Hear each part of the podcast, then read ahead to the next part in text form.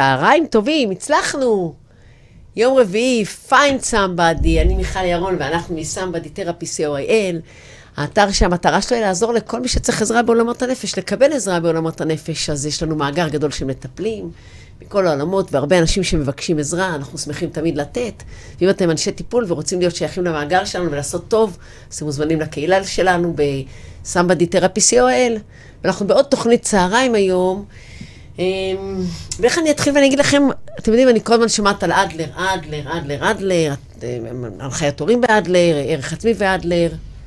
רגע, שלי עושה לי סימנים. אה, רק לא לזוז, היא אמרה לי, הבנתי. אה, אה, הנחיית הורים ואדלר, אה, אה, מי זה, בקיצור, בשביל לדעת מי זה אדלר, ומה התיאוריה שלו קצת, ואיך הקשר שלו לערך העצמי שלנו. אה, בשביל זה אז אני אה, נהנית היום לפגוש שוב את אראל היקרה, האסייתית היפה שלי, לא מותק, מה שלומך? בסדר, תודה שהזמנת אותי שוב, כיף להיות פה. זה לא פעם אחרונה, מותק. אראלי, אז אה, קצת. קצת. קצת. את למדת את התיאוריה האדלריאנית, נכון. את באה מהתפיסה האדלריאנית, אנחנו מדברות לפעמים בשיחות כאלה בינינו, ואת כאילו רואה שזה זה, זה משהו שנותן לך מענה על הרבה דברים, ומאוד משמעותי בתפיסת העולם, אז... נכון, זו תפיסת עולם שהיא מאוד שפויה בעיניי. אוקיי, אז היא מאוד עזרה לי לעשות סדר. אז קודם כל אני אציג את עצמי ואני אגיד שאני, קוראים לי אריאל הרטוב, ואני אה, פסיכותרפיסטית אדלריאנית וקרימינולוגית. מה זה אומר, אדלר? מה התיאוריה הזאתי? אז באמת, בארץ... המילה אדלר מאוד מקושרת להנחיית הורים. אסוציאטיבית, כן, את... כן, אדלר זה הנחיית הורים, אבל... שזה לא שגוי, זה נכון. זה לא שגוי, כי התיאוריה שלו באמת אה, משתמשים בה אה, להדרכת הורים וכל הדברים האלה, אבל אדלר פיתח תיאוריה בפסיכולוגיה. אוקיי. אז אה, לפני שזה ילדים, קודם כל יש כאן תיאוריה שלמה. אז תני לנו ככה בריף, כי אני, אני קצת דיברנו לפני כן, אני, אני זוכרת שכשאני למדתי פסיכולוגיה, אחרי פויד היו שלושה זרמים. היה את האני, והיה את הזרם שיותר אדלר ויונג היו שייכים אליו, כאילו שהם לא בדיוק מתחת לפרויד, הם קצת זווית. כי כאילו כן לקח... אה, נכון, אדלר, בשונה מפרויד, אה, שדיבר על דחפים, אז אה, אדלר דיבר על, על זה שקודם כל, הבן אדם הוא יצור חברתי. אם פרויד דיבר על זה שהאדם הוא יצור ביולוגי עם דחפים, אז, אז אדלר אמר משהו מאוד מאוד יוצא דופן, במיוחד באותה עת. אה, ו- וככה היה לו את האומץ אה, לבוא ולהגיד ולהציע הסתכלות שונה לגמרי, הסתכלות אולי קצת יותר אנתרופ- אנתרופולוגית, אה, שקודם כל, בן אדם הוא יצור חברתי שרוצה להרגיש שייך ורוצה להרגיש חלק מקבוצה. זה, זה, נורא, זה נורא מעניין, בגלל ש, שאצל פרויד התפקיד של הסביבה הוא להיות דמויות שעוזרות לנו לספק את הדחפים שלנו, ואצל אדלר זה צורך. צורך בחברה, המשהו החברתי הוא צורך. נכון. Okay. אוקיי. הוא מדבר על זה שבני אדם, קודם כל, אה, הוא יונק, אה, והוא לא יכול... והוא לא יכול לשרוד לבד. נכון. הוא לא יכול לשרוד לבד. אנחנו לא כמו uh, חיות מסוימות שיכולות, uh, אחרי שהן נולדות, אולי כמה שעות או אחרי שבוע, כמה שבועות או חודשים, פשוט לשרוד. בני אדם לא יכולים לשרוד לבד. אנחנו יצור חברתי. ואדלר uh, עלה על זה. ואם ככה נגיד את השורה התחתונה, ואז גם, גם נסביר, אז, אז הוא אמר שרוב הפתולוגיות, רוב הכאבים, הוא קרא לזה נוירוזה, שונה מפרויד, אבל רוב הכאבים, רוב מה שמביא אותנו לטיפול בסופו של דבר, זה פגיעה בתחושת השייכות. משהו שם לא... אה, משהו שם... אה, משהו בתחושת הערך והשייכות, שאגב, ערך ושייכות אצל אדלר זה מילים נרדפות.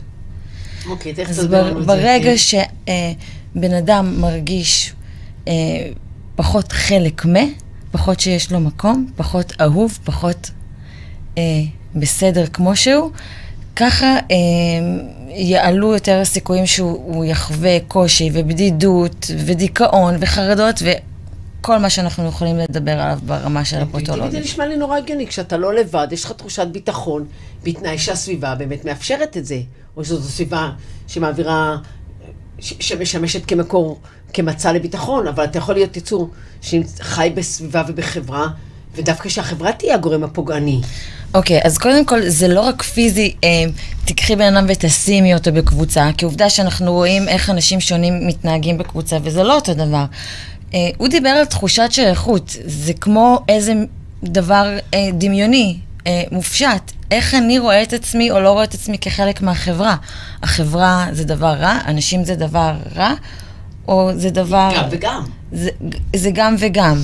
זאת אומרת, אם אני חווה חברה, אני, אני אולי קצת מקדימה את המאוחר, אבל רק רגע, כי, כי את יודעת, אחרי זה עושה לי רעש בראש.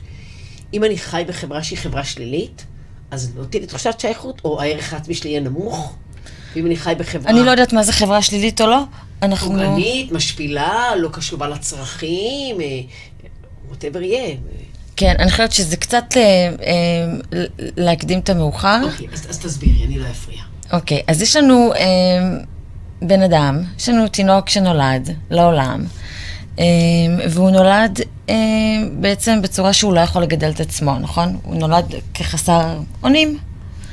אה, ואדלר דיבר על זה שכבר תינוק, כבר ילד, בגיל, ילדה, תינוקת, בגיל מאוד מאוד מוקדם, הוא מזהה את עצמו כ... אה, שיש לו נחיתות מול גדולים. כאילו, אני רואה גדולים שעושים כל מיני דברים, ואני לא יכול לעשות את אותם דברים. אה, שזה תחושת נחיתות. שאם התחושת נחיתות הזאת תוקרא לזה נחיתות אה, קוסמית, או פשוט נחיתות מעצם היותנו אה, מוגבלים. אנחנו יכולים להסתכל על ציפור עפה בשמיים, ואנחנו לא יכולים לעוף, נכון? אנחנו יכולים להמציא מטוס. אז הוא דיבר על הנחיתות הזאת כמשהו שגורם לנו אה, לחתור ל, לעליונות, לחתור להצלחה, לחתור לפצות את מה שאנחנו לא יכולים. אז אותה תחושה של ילד, של ילדה קטנה, אפילו של תינוק, שרואה ש, אה, שאבא ואימא עושים דברים ביחד, מכינים ארוחת צהריים ביחד, רואה את האחים שלו, אה, כל אחד עושה ותורם, רוצה גם להרגיש חלק, ומגיל, שנייה, ו, וממש ממש מגיל מאוד צעיר, ילד או ילדה קולטים שהתנהגות חברתית זה התנהגות של שיתוף פעולה. ובגלל שהם רוצים להרגיש חלק, כי אמרנו שאדלר אומר שאנחנו רוצים להרגיש חלק די מהרגע שאנחנו נולדים. אז הילד או הילדה רוצים להשתלב גם, רוצים לתרום. אני רגע, רגע, המילה נחיתות מיד ישר, יוצרת לי אסוציאציה של משהו ביקורתי או שלילי. זאת לא הכוונה. הכוונה אז אדלר מבחין, אדלר, נכון, אז אדלר מבחין בין נחיתות, שהיא נחיתות מולדת. כמו שאמרנו, ילד קטן מסתכל על אימא שלו, אבא שלו, והם יותר גבוהים, או מסתכל על האח או האחות הגדולה שלהם, והם יותר גבוהים ממנו. אוקיי. Okay. זה נחיתות שהיא אובייקטיבית, היא קיימת. אמ, והוא מבחין את זה בין תסביך נחיתות, שזה משהו מורכב יותר, שלא מביא אותנו למקומות מאוד טובים. אבל אדלר מדבר על זה שהתחושה הזאת שהיא קיימת אצל כולנו, בלי יוצא מן הכלל. תחושת נחיתות, היא זאת שגורמת לנו לרצות ולעשות ולתרום okay, ולהוכיח, ככוח מניע, לא ככוח מניע okay. בריא מאוד, שגורם לנו כן לעשות, כן לתרום, כן אה, להשקיע מאמץ וכן להגיע להישגים. אז זה, זה ככה בבסיס של מה זה הנחיתות הזאת ולאיזה תנועה היא גורמת. אני חושבת שפעם שעברה שדיברנו, אז אמרתי לך אה, שאדלר תמיד דיבר על התנועה כזאת של ממינוס לפלוס. אז זאת הכוונה, התנועה הזאת של אנחנו מרגישים איזושהי נחיתות ואנחנו רוצים אה, להשלים אותה, לפצות, ואז אנחנו נשקיע מאמץ ונעשה כדי אה, לעשות משימה, כדי להרגיש טוב.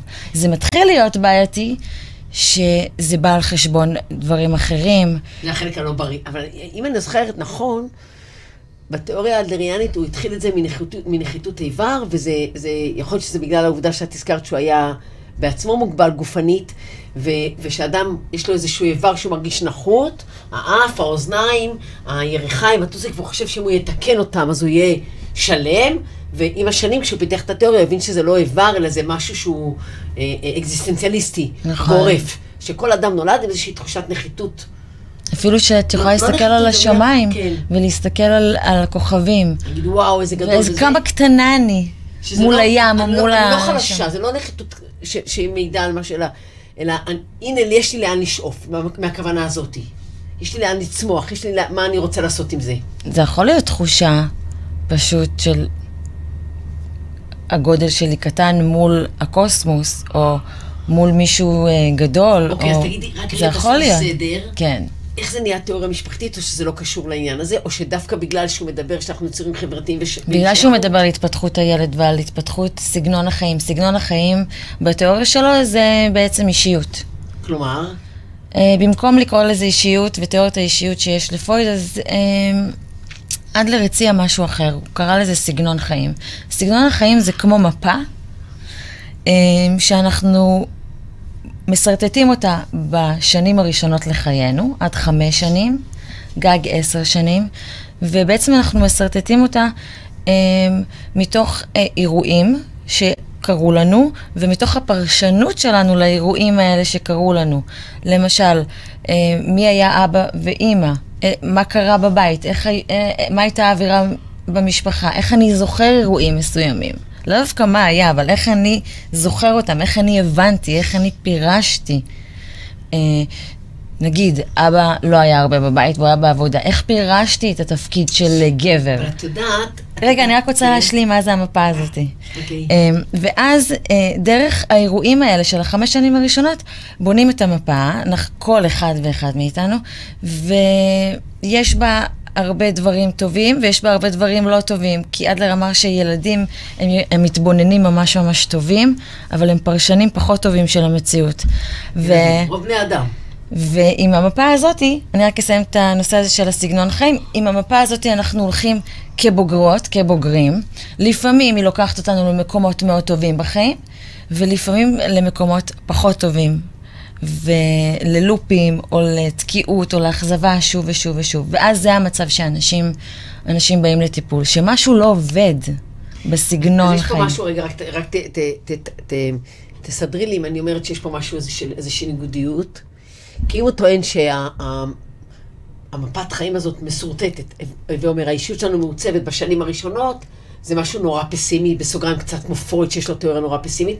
מאידך, יש פה משהו שאומר שבואו נעשה שינוי וטיפול. בוודאי, בגלל שזה מפה, אנחנו יכולים לעשות שינויים, אנחנו יכולים לעשות כאן, כאן פה קצת אה, לשנות את, ה, את הגוונים או את הצבעים או את הכיוונים, בוודאי. אם הוא היה חושב שזה נגעת נסעת, אז הוא לא היה מפתח את התיאוריה הזאת והוא לא היה מפתח את הטיפול האדלריאני. אה, בוודאי שאפשר לשנות. אז הוא קורא לזה הרחבה של סגנון חיים. אז, אז תגידי רגע קצת על הסגנון חיים וגם באמת על, על, על הטיפול האדריאני. למשל, אמ, סגנון חיים, היא- את יודעת, כמגוון בני האדם וסוגי האופי שיש לאנשים, כמובן שיש סגנונות חיים שונים.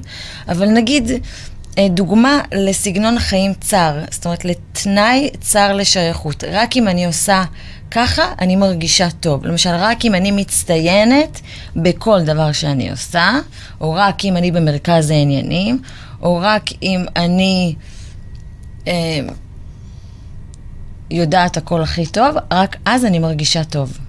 זאת אומרת, זה תנאי צר ל- ל- לשייכות, כי יהיו מקרים ויהיו סיטואציות בחיים שאת לא תהיי במרכז העניינים, או שלא תקבלי הצטיינות לכל דבר שנגעת ועשית, נכון? אז מה שאדלר אומר זה שהטיפול האדלריאני צריך לעבוד על הרחבת התנאי, איך אפשר לגרום לאותו בן אדם שחושב שהוא בעל ערך. זאת אומרת שהוא מרגיש טוב רק כשהוא במרכז העניינים, רק כשהוא אה, מצטיין, או כל מיני דוגמאות כאלה. איך אנחנו בטיפול בעצם מראים לו שאפשר להרגיש טוב לא רק בתנאים האלה. אפשר להרגיש טוב גם אה, שאני אני- בסדר ושאני לא יוצאת דופן עכשיו. אם אני גדלה במערכת, דווקא זה נורא מדבר לעולם שממנו אני באה, אם אני גדלה במערכת משפחתית, שמעריכה מצוינות ודוחפת להישגים, ושופטת על פי תוצאות, לא על פי עבודה קשה ומאמץ, אלא על פי תוצאות, וגם המערכת המסביב ההישגית שופטת אותך, אז תפיסת העולם שלי אומרת שרק כשאני מצליחה, אז אני אה, בעצם אה, בסדר, טובה, שייכת. מהמם. ואיזה מחיר את משלמת על זה? אז, אז אדלר דיבר בדיוק על זה, הוא דיבר על זה שיש סולם אנכי ויש סולם אופקי. אוקיי. ובסולם האנכי, שמאוד מאפיין את התרבות שלנו היום ואת החברה, שמאוד חותרת למצוינות ולהישגיות, ולהיות הכי טוב, ולהיות במרכז העניינים, ול... הכי... כמה לייקים יש לי לזה? אם אין לי מספיק לייקים, אני לא שווה. ושמה, בסולם האנכי, הוא מדבר עליו כסולם שאין לו, לו צמרת, אין לו פסגה. זה איזשהו סולם סזיפי, שאני כל הזמן רוצ... התחושת ערך שלי היא נגזרת. אם אני יותר טוב ממישהו אחר. בהשוואה. תמיד בהשוואה ותמיד, אה, תמיד אבל יהיה מישהו יותר טוב ממני. כי זה, זה ה... זה ה... אז חלק מהטיפול יהיה לעזור לבן אדם... לעבור מהסולם האנכי הזה, שאין בו נחת. כי בן אדם, לדוגמה, שקיבל 100 עכשיו במבחן, הוא לא רגוע. כי יש עוד כאלה שקיבלו 100. כי גם יש עוד מבחן, ואולי במבחן הבא הוא לא יקבל. ואם הוא לא יקבל, אז מה זה אומר? יחשפו אותו שהוא אולי, הוא לא באמת גאון. טוב. אולי הוא באמת לא כזה טוב. כי כשאנחנו בסולם האנכי, אנחנו, כמו שאמרתי, התחושת ערך הפנימי היא כל הזמן נגזרת של מה הסביבה חושבת. זאת אומרת, היא לא מהותית, היא לא קיימת כשלעצמה. היא כל הזמן צריכה פמפומים, תחזוקים. ו- ואז אנחנו נהיים עבדים של הדבר הזה. ו- והרבה אנרגיה הולכת לאיך זה נראה, מה חושבים עליי, מה יקרה. זה מטורף, כי פעם הסתכלנו על ידוענים כאנשים כאלה, ואני מהצד, אפרופו שאני עובדת הרבה שנים בעולם הספורט, אז הרבה פעמים אני מסתכלת על כוכבי ספורט ואני אומרת, וואלה, לא מחליפה איתם כמה שאני מכורה על העולם הזה. כי הם כל הזמן רצים אחרי זה, כי כשהם מחוץ לעולם הספורט ההישגי, זה מה שהם יודעים. ופתאום אני קולטת שהיום הרדיפה אחר הערך היא אינסופית לכולם. החשיפה הטכנולוגית הזאת, המדדים החברתיים, אתה כאילו, מה, קיבלתי על תמונה רק 300 לייקים, אם לבאה לא יקבל 302, אז אני כבר לא טובה, ו... ו, ו זה זה? כן. אז, אז, אז פה... אז הדור הזה עוד יותר אומלל מאשר... אה, כן. לפי התיאוריה הדריאנית? כן, ככל שהחברה יותר... כן, זהו גדל. נכון. ואולי גם אפשר לייחס את זה שאנחנו בתקופה עם הכי הרבה מחלות נפש וחרדה ודיכאון. אתה יודע מה אני פתאום חושבת? יואו, זה נורא, אני חושבת על זה שפתאום יש כאלה כל מיני הורים שמעלים את הילדים שלהם בסרטונים מהממים, ואני לפעמים מסתכלת על זה וזה, אני אומרת, שיו, איזה ילד מתוק, איזה ילד חכם, ואז אני קולטת שזה מה שילדי, ביום שהוא ידע להסתכל קצת יותר, הוא, הוא פתאום ישפוט את עצמו על, על מה אני אדם זר שהוא לא מכיר אותי ומי אני בכלל חושבת עליו. שזה עוד... לפי אה, התיאוריה הדלריאנית, אני, מלך, אני, אני מייצרת בו פתולוגיה. כי אני הופכת אותו להיות תלוי בערך שלי דרך העולם החיצוני בלבד. כן, וכאילו... וגם על הדרך את מעלה עוד נושא שהוא חשוב של בכלל אה, להעלות סרטונים של ילדים, ובלי הסכמתם, ותמונות וכאלה. שזה עוד איזה נושא של פרטיות, ושאלות כן, חשובות אה, בלי קשר... נכון, נכון, אבל אני אומרת, אני אומרת שבעצם, אם אם התחלנו את השיח בזה שאמרנו שאדם שבעל שייכות חיובית, הווה אומר בעל ערך עצמי חיובי. אז רגע, בוא גם נגיד שאדלר אמר, בן אדם, וכל בן אדם, יש לו ערך עצמי מעצם היותו קיים. אבל הוא, הוא טובע בתוך ה... הלייקים וה, וההתייחסויות נכון, לתוך... זה ה... קשה, וזה קשה לזכור שאנחנו, יש לנו ערך, לא כי הצלחנו במשימה כזאת או אחרת, כי פשוט יש לנו ערך ויש לנו מקום. אבל הבעיה היא שאנחנו בצורה שגויה אה, קושרים הצלחה לערך. וכישלון לחוסר זה, ערך. זה מהמם, כי כאילו יש לי שתי אסוציאציות. אחד, זה שאני מנסה המון להסביר לספורטאים שלי, שהבעיה שלנו עם כישלון, זה שמגיל צעיר מחברים לנו את זה לרגשות שליליים. נכון. להבין שזה חלק מהחיים. נכון. הדוגמה היא של ילד שזוכה לו, מתחיל ללכת. אה, הרי לא, אימא לא תצעק, או אבא לא יצעק על, על ילד שמנסה ללכת פעם ראשונה ונופל, נכון? כל הכבוד, כל הכבוד. יעודדו אותו, תמשיך, איזה יופי. והוא ייפול, והוא ייפול מאה פעם ומאתיים פעם. אבל... אה, ציוני במבחן, קצת אחרי... לא... עזבי, גיל שנתיים, כבר ככה, כבר שלוש. הוא דיבר, הוא צייר בגן, אם הוא יצא מהפסים. אם הוא צעק, אם הוא זרק משהו, זה כבר, זה כבר אה, לא כל כך חמוד כבר, זה כבר... אה, שיו, זה מטורף. אז הילד מבין או הילדה מבינים, בגיל מאוד מאוד צעיר, שאם הם פישלו במשהו... אם יצאו מהקווים, הערך שלהם... אה... אם הם פישלו במשהו, אז גם הפרצוף של אימא או אבא כועסים, יש, זאת אומרת, פחות מרוצים מהם, אז הם מחברים אה, חוסר הצלחה עם פגיעה בתחושת ערך. וכמו שאת אמרת, אין שום קשר לכישלון ולתחושת ערך. עכשיו, אני, אני אקח את זה עוד צעד, לעוד דבר שכאילו, באמת, אני מתעסקת איתו הרבה בזמן האחרון, וזה שבשנים האחרונות כל התיאוריות של התפתחות המוח או של ההבנה, כמה בעצם הדברים נצרבים לנו במוח, כמה הרשתות... עכשיו, את יודעת, סתם כדי להסביר את הרעיון, כשילד נולד, הוא יכול לדבר את כל השפות באינטונציה הנכונה, להגות אותם נכון. כי יש לו את היכולת הזאת מבחינה המוחית. ובגלל שהוא נחשף לשפות מסוימות, והוא לא נחשף לאחרות, אז בחיים לישראלי לא יהיה מבטא גרמני או אנגלי טוב, כמו שתביא עולה מרוסיה, ותמיד יהיה לו, המבטא הרוסי שלו יהיה הרבה יותר מדויק מהמבטא הישראלי, כי האזורים האלה במוח לא התפתחו. עכשיו, למה אני אומרת את הדוגמה הזאת? כי אני פתאום קולטת, כאילו תובנה מבחינתי, אני מתלהבת עם עצם הלב, אני פתאום קולטת ש... אמ, שמגיל צעיר, אין לו את החוויה שיש לו ערך עצמי נקודה, אנחנו לא מפתחים את האזורים האלה שלו במוח. ובעצם כל הרשתות הקוגניטיביות והרגשיות שלו במוח, כל הרשתות הנוירולוגיות שלו במוח, הן בעצם מושתתות בתנאי ש... ואחרי זה לך בגיל... אה, אה, תמיד זה יהיה בתנאי ש, אבל פה זה... זה... אבל יש פה גם משהו שאת אומרת, תקשיבי, זה משהו פנימי, אתה אהוב, נקודה. אתה שווה נקודה. שפכת את השוקו בגיל שלוש, אז שפכת. בוא ננקה, ולא שפכת העולם חרב, כאילו, אני מקצינה את זה, אבל... האם אפשר אי פעם לתקן את זה? זה, וואי, הכנסת אותי ל... אנחנו מחייבים... אני חושבת, אני חושבת שבגלל זה הטיפול האדלריאני הוא באמת, אה, הוא גאוני בעיניי. כי, כי הוא עושה בדיוק את זה. כי אנחנו פותחים ביחד את אה, סגנון החיים, זאת אומרת, המטפלת והמטופלת או המטופל ביחד, שואלים שאלות על הילדות כדי להבין איך ראית, מה הבנת בשנים האלה. אמ, ו- ודרך החקירה המשותפת הזאת מבינים מה התנאים לשייכות, באיזה סיטואציות את מרגישה טוב ואיזה, ואיזה סיטואציות את מרגישה ממש לא טוב. עכשיו, בדרך כלל כשמישהו בא לטיפול, הוא בא לא כי טוב לו, הוא בא לא, כי משהו לא טוב לו, והוא בא כי משהו בתחושת השייכות לא עובד. לא, יותר רע לו מאשר טוב לו. תמיד הרבה יותר טובים כשאני מצליחה מאשר כשאני נכשלת. ואם אני עוברת תקופה שאני הרבה פעמים לא מצליחה, אז יהיה לי לא טוב לעצמי. אבל מה זה, אומר, מה זה אומר מצליחה ולא מצליחה? החיים הם סדרה של כל מיני התמודדויות.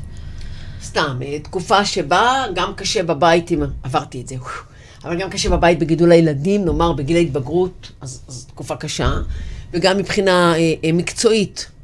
לא נכון, אבל לא כולם, אבל לא כולם הולכים לטיפול כי קשה בבית עם הילדים בגיל ההתבגרות, נכון? יש כאלה שכן הולכים ויש כאלה שלא הולכים. או יש כאלה שילכו בגלל סיבות אחרות לגמרי. ו, וזה תלוי איפה, איפה המפגש עם המציאות גובה את המחיר. איפה אנחנו נתקלים במשימת חיים, אדלר קרא לזה, איפה אנחנו נתקלים במשימת חיים שאין לנו מספיק אה, אינטרס חברתי, אין לנו מספיק את הכוחות, את היכולות, את הכלים להתמודד עם, עם אותה אה, משימה. אז אני, אני רגע אעשה, אה, אעשה סדר. אז רק, רק נחזור על זה שדיברנו על זה שיש סולם אנכי, אבל לא סיימתי 아, את הסולם האופקי. אוקיי, X ו-Y. כי האופקי זה איפה שהשפיות נמצאת, זה איפה שהרוגע נמצא. אדלר הציע שבסולם האופקי, בני אדם, אה, לכולם יש תפקיד, לכולם יש מקום. אה, ו, והמקום שלי הוא לא נקבע על ידי זה שמישהו הוא יותר או פחות ממני, כי כולם משתפים פעולה ולכולם יש, לכולם יש את המקום שלהם. אוקיי? לא רק אקדמאים חשובים, או, או רופאים חשובים, או שופטים חשובים, לכל תפקיד בחברה, כי בואו נזכור את זה שהוא היה, הוא דיבר קצת ממקום אנתרופולוגי, לכל, לכל תפקיד, לכל מקצוע בחברה, יש צורך. אנחנו, לא הייתי יכולה להגיע לכאן אם לא היו בונים את הכביש. אם מישהו לא היה בונה את המכונית. צורך יש גם לא... אנסים, רוצחים, גנבים, וגם יש צורך בחברה? עזבי את זה. לא ניכנס לשם? לא ניכנס לשם. אני מדברת מבחינת... סתם לקחת את העניין המקצועי כדוגמה.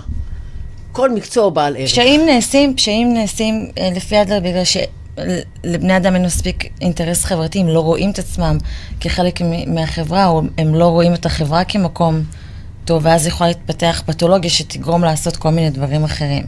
אבל זה קצת מושך אותנו מהסיפור. אז בואי נחזור לסולם האופקי, שבו אה, אדלר מציע לאנשים לרדת... זה, זה, זה, זה התחרותי, תמיד יש מישהו מעליי ותמיד יש מישהו מתחתיי, אוקיי. אבל אף פעם אין מישהו לצידי.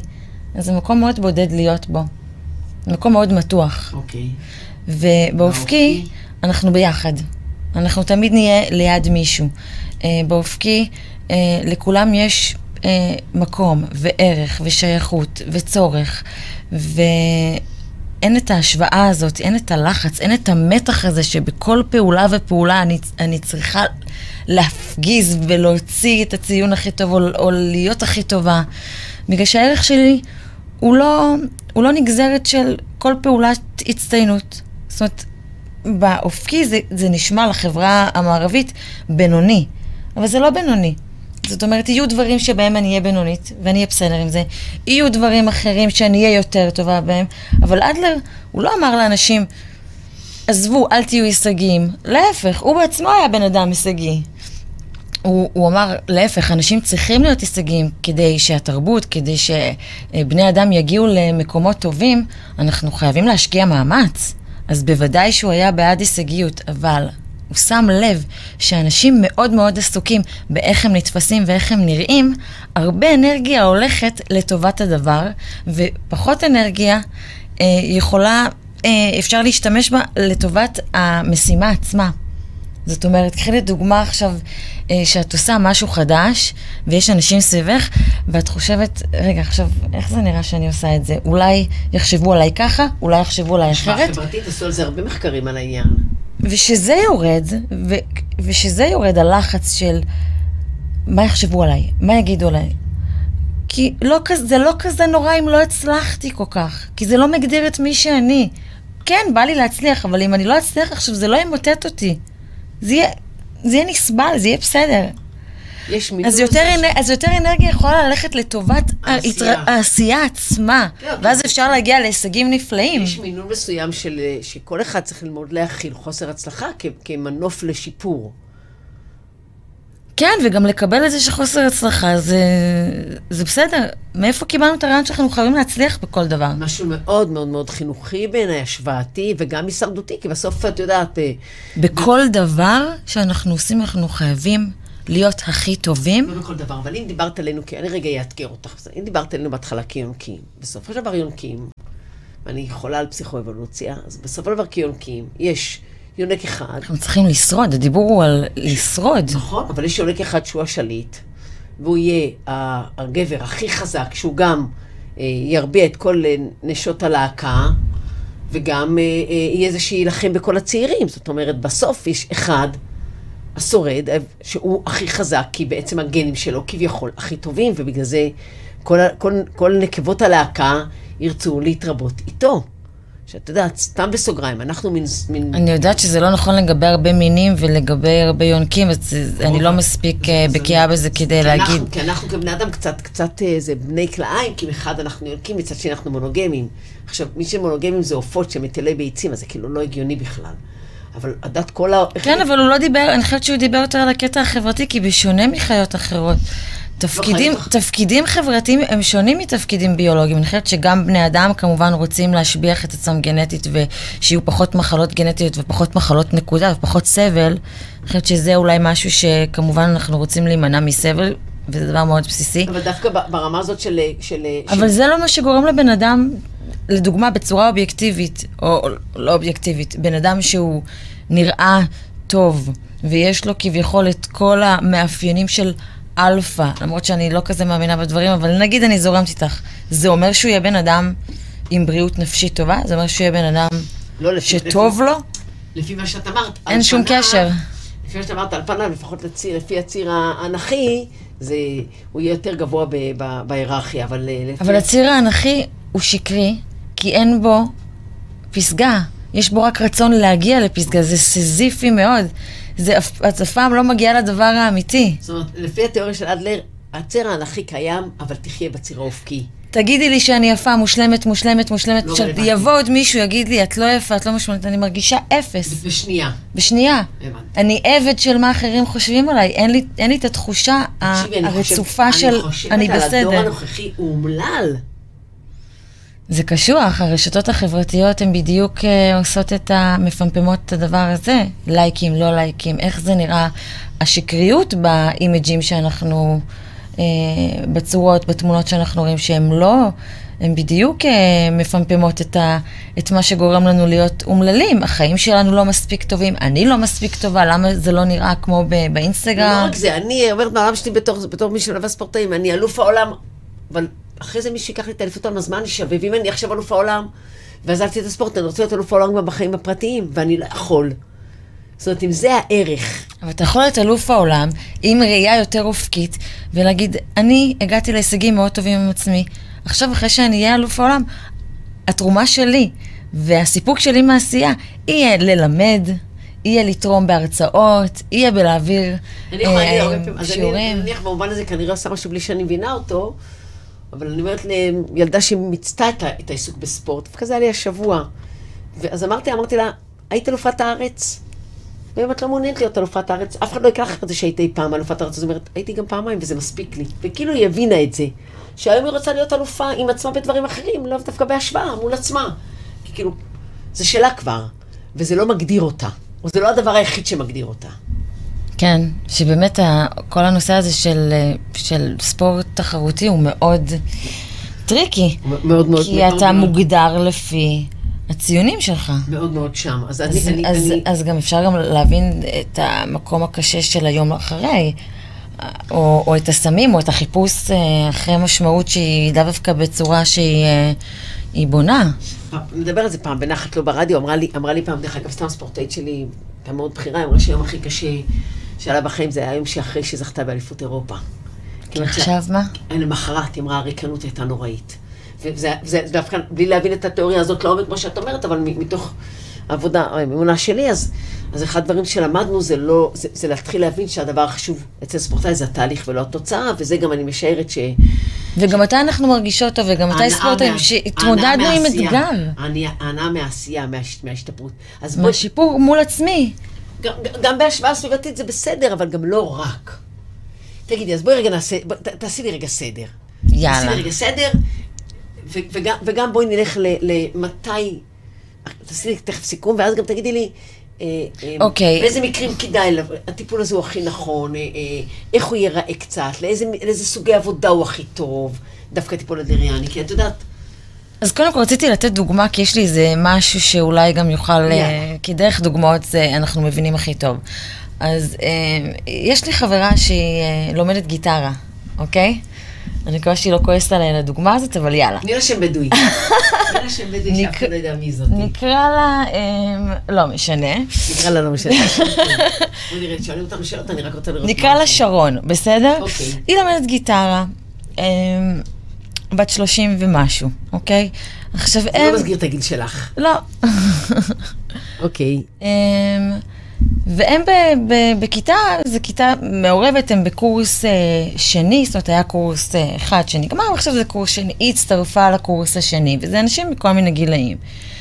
וגיטרה, כמו כל דבר, כמו שפה, כמו כל דבר שאנחנו לומדים מההתחלה, זה משהו שאנחנו, אם אנחנו לא מתאמנים בו, אנחנו לא נהיים טובים בו, מרק לחשוב או להסתכל על הגיטרה. אנחנו צריכים פיזית להרים אותה ולנגן.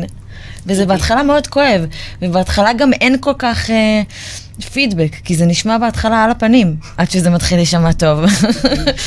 זה לוקח הרבה זמן עד שזה מתחיל... זה בא להתאמן אצלך כל הזמן.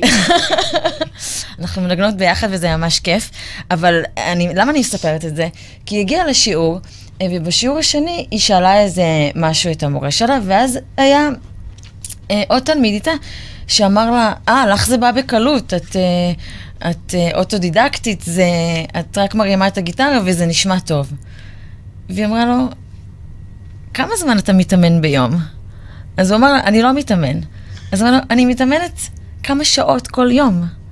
בגלל זה הנגינה שלי נשמעת לך יותר טוב, כי התאמנתי. ואני חושבת שזו הדוגמה גם של הדור שלנו, שיש איזה כאב של למה אני מרים משהו ועושה אותו פעם ראשונה ואני לא הכי טוב בו. וזה כואב, וזה מאוד מאוד קשה לאנשים לא, לא להבין למה הם לא מאוד מאוד טובים נורא נורא מהר, בכל מיני דברים, וזה פוגש אותם אה, בתחושה של כישלון ורצון להפסיק. כי אם אני מבינה שאני צריכה להרים את הגיטרה כל יום, לפחות 20 דקות, 10 דקות, ולעשות כל יום... אני מדברת מדם ליבך כרגע, אני שומעת. בוודאי, אני גם למדתי גיטרה ואני גם לומדת עדיין. אני עם עצמי עכשיו, אבל זה לא יקרה לבד מלהסתכל. אוקיי. זה יקרה מלעשות... אני חושבת שהדוגמה הזאת שאני אה, נותנת, אולי היא לא ברורה, היא, היא המקור, היא, היא המאחורי הקלעים של הכאב של הרבה אנשים שבאים לטיפול, שהם נתקלים באיזשהו קושי. והם שוכחים, או אולי לא לימדו אותם, כי התרבות שלנו והחברה שלנו קצת מעוותת, לא לימדו אותם שאנחנו לא כל הזמן מצליחים, וגם בשביל להצליח בדברים אנחנו צריכים להשקיע מאמץ והתמדה, ושוב, ושוב, ושוב, ושוב, ושוב, ובדרך יהיו הרבה תחושות של כישלונות וחוסר הצלחה. עכשיו תחברי, אני יכולה להבין מה שאת אומרת מהעולם שלי, ועכשיו תחברי את זה אחד לאחד לאדלר. אמ, אז קודם כל, אדלר אמר, תהנו מהדרך גם. תהנו מהדרך, איך אפשר ליהנות, איך אפשר, לה, איך, אפשר, איך אפשר ליהנות, נגיד, ממשהו כמו גיטרה, או מריקוד, או משהו חדש, שהדבר שה, היחידי שעומד לנו בראש זה להצליח בו. זאת אומרת, אם, אם אני רגילה לקבל את עצמי, או לעשות דברים, רק ש... מראים כמה אני טובה, זאת אומרת, נותנים לי פידבק חיובי, מהיר, אז אני, אני אזנח כל מה שקשה לי. אני פשוט לא אעשה, אני אמנע. ההימנעות הזאת, אה, היא באה בעצם כדי להגן על תחושת הערך. אני לא אעשה כל דבר שעלול לפגוע לי בתחושת הערך. ואז זה יכול להיות לא לצאת עם, עם, עם בנים, או לא לצאת עם בנות, או לא, או כל מיני דברים ש... מפגישים עם איזושהי תחושה לא טובה, שאנחנו רוצים, הרי כמובן שאנחנו רוצים ורוצות רק להרגיש טוב. אז כל מה שיכול לערער את זה, אנחנו יכולות לזנוח את זה, ואז יש הימנעות, ואז מגיעים לטיפול האדלריאני. ואז ביחד פותחים את, את הסגנון חיים, מגלים, מרחיבים את התנאי לשייכות, ועושים אדפטציות, עושים הרחבות בסגנון החיים, ואז התהליך מראה לבן אדם שהוא יכול ומסוגל להרגיש טוב, לא רק בתנאים מסוימים. והוא מוכן גם אה, להשקיע מאמץ. אה, אדלר, אני חושבת שממשיכו של אדלר טייקוס קרא לזה האומץ להיות בלתי מושלם. האומץ להיות בלתי מושלם, לעשות דברים, אה, גם אם אני יודע שאני לא אהיה הכי טוב בהם. זו אותה אנרגיה יכולה להשתחרר לעשייה עצמה. בכלל האומץ לעשות משהו, ולא להיות הכי טוב או טובה בזה. יואו, זה כזאת... זה כאילו, בסוף משהו נורא פשוט. ובגלל זה אני גם מתחילה עכשיו למה זה הדרכת הורים, כי בעצם הוא אומר, בואו כהורים, אל תהיו שיפוטיים. נעודד תרומה. עשייה, נעודד ניסיונות. נעודד... נעריך עבודה. נע... פיתוח תחושת אינטרס חברתי. נפתח את זה כבר בגיל הזה, כדי שהילד יהפוך למבוגר הוא יהיה מבוגר שירגיש טוב בחברה, ירגיש חלק מ... שאת... ייהנה לעשות, תסכים ל... יוכ... לא יהיה לו דבר. גם את הכלים להתמודד עם מציאות בלתי רצויה. יהיה לו את הכלים להתמודד עם אכזבות, עם אתגרים, עם קשיים, כי החיים מספקים את כל הדברים האלה. אנחנו לא יכולים להימנע מהכאב. החיים מספקים כל מיני דברים. ואחד מהדברים הכי חשובים הדבר הכי חשוב לאדלר בהדרכת הורים זה להכין את הילד לחיים. זה התפקיד מבחינתו של ההורים, להכין את הילד שלהם או את הילדה שלהם להיות מבוגר שיכול להתמודד בצורה סטגלנית לחיים. תקשיבי, אני לא יודעת אם אני, אני לא מספיק מכירה את התיאוריה כמו שאת, ואני ממש נהנית ממנה עכשיו. למדתי אותה כשהייתי צעירה ויפה. אמ, אני תמיד מרגישה, כאילו גילוי נאות, שהמשימה שלי כאימא, היא לאפשר לבנים שלי להיות אנשים שיש להם אומץ לחלום על כל מה שהם רוצים, ויכולת להכיל כשזה לא יצליח. ותמיד אני אומרת להם, לכו תנסו, לא יצליח, זה יהיה לא נעים. זה רק יהיה לא נעים. וכאילו בדיוק. אני מבינה שאני בכלל חברה טובה של אדלר, ולא ידעתי. את בכלל אדלריאנית, פשוט לא... אני אדלריאנית בתוך תוכי. איזה כיף, כי גם, כי מה...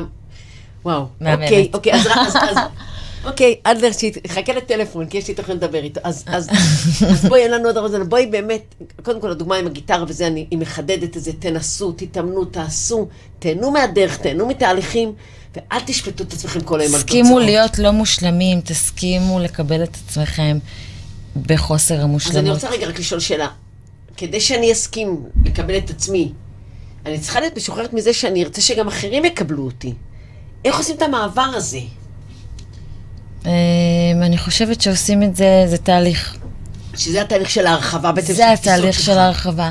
קודם כל, לחזק את, את, את התחושה הפנימית אה, שיש לי מקום מעצם היותי, שיש לי ערך מעצם היותי, שאני אני אהובה בעולם גם לא בתנאי ש.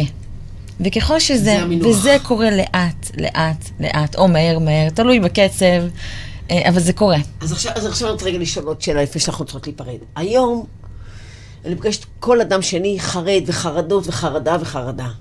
אדר יודע להתמודד עם זה, או התפיסה הדריאנית יודעת להתמודד עם זה? Uh, התפיסה הדריאנית מתמודדת עם חרדה כמו שהיא מתמודדת עם כל דבר.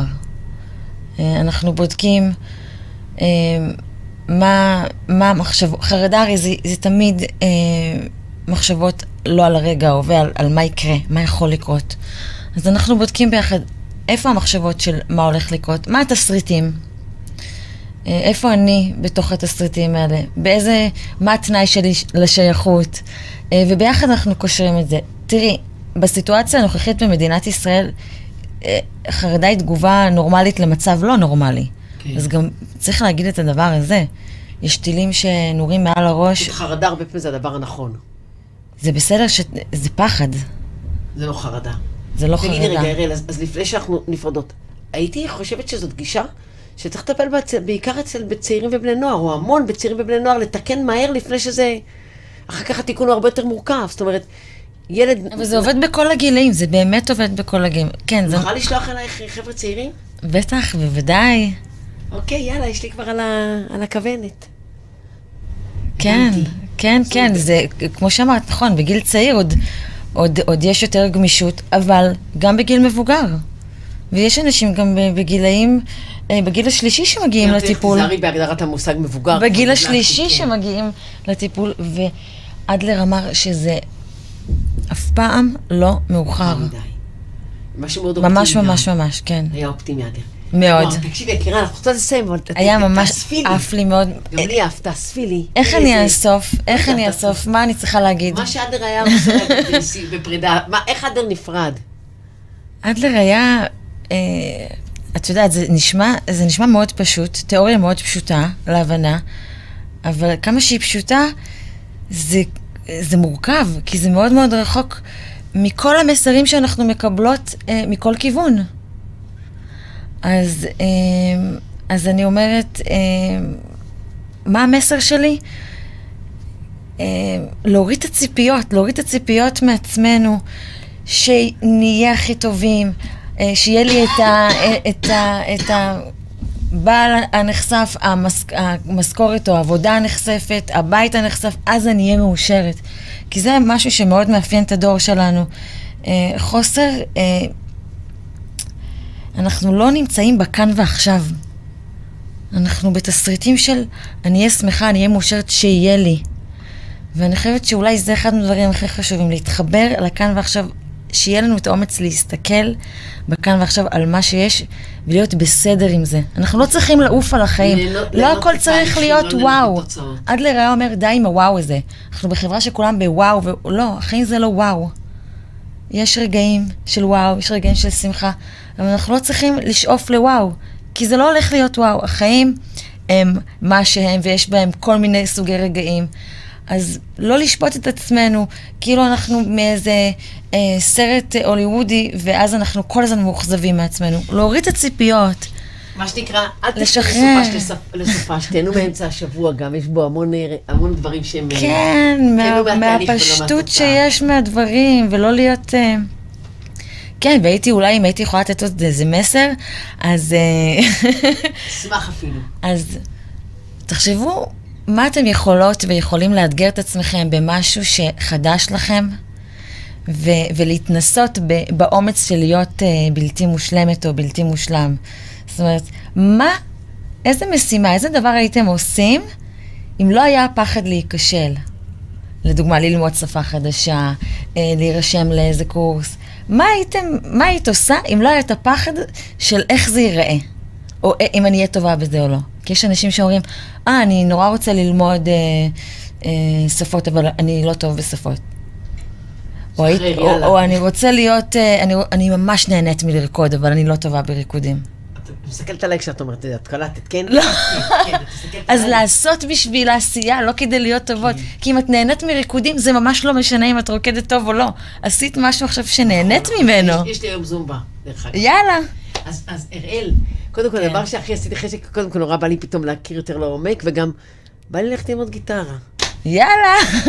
טובים, תודה רבה. צהריים יש לנו עוד טובים. הרבה מה לקשקש, טוב? כן.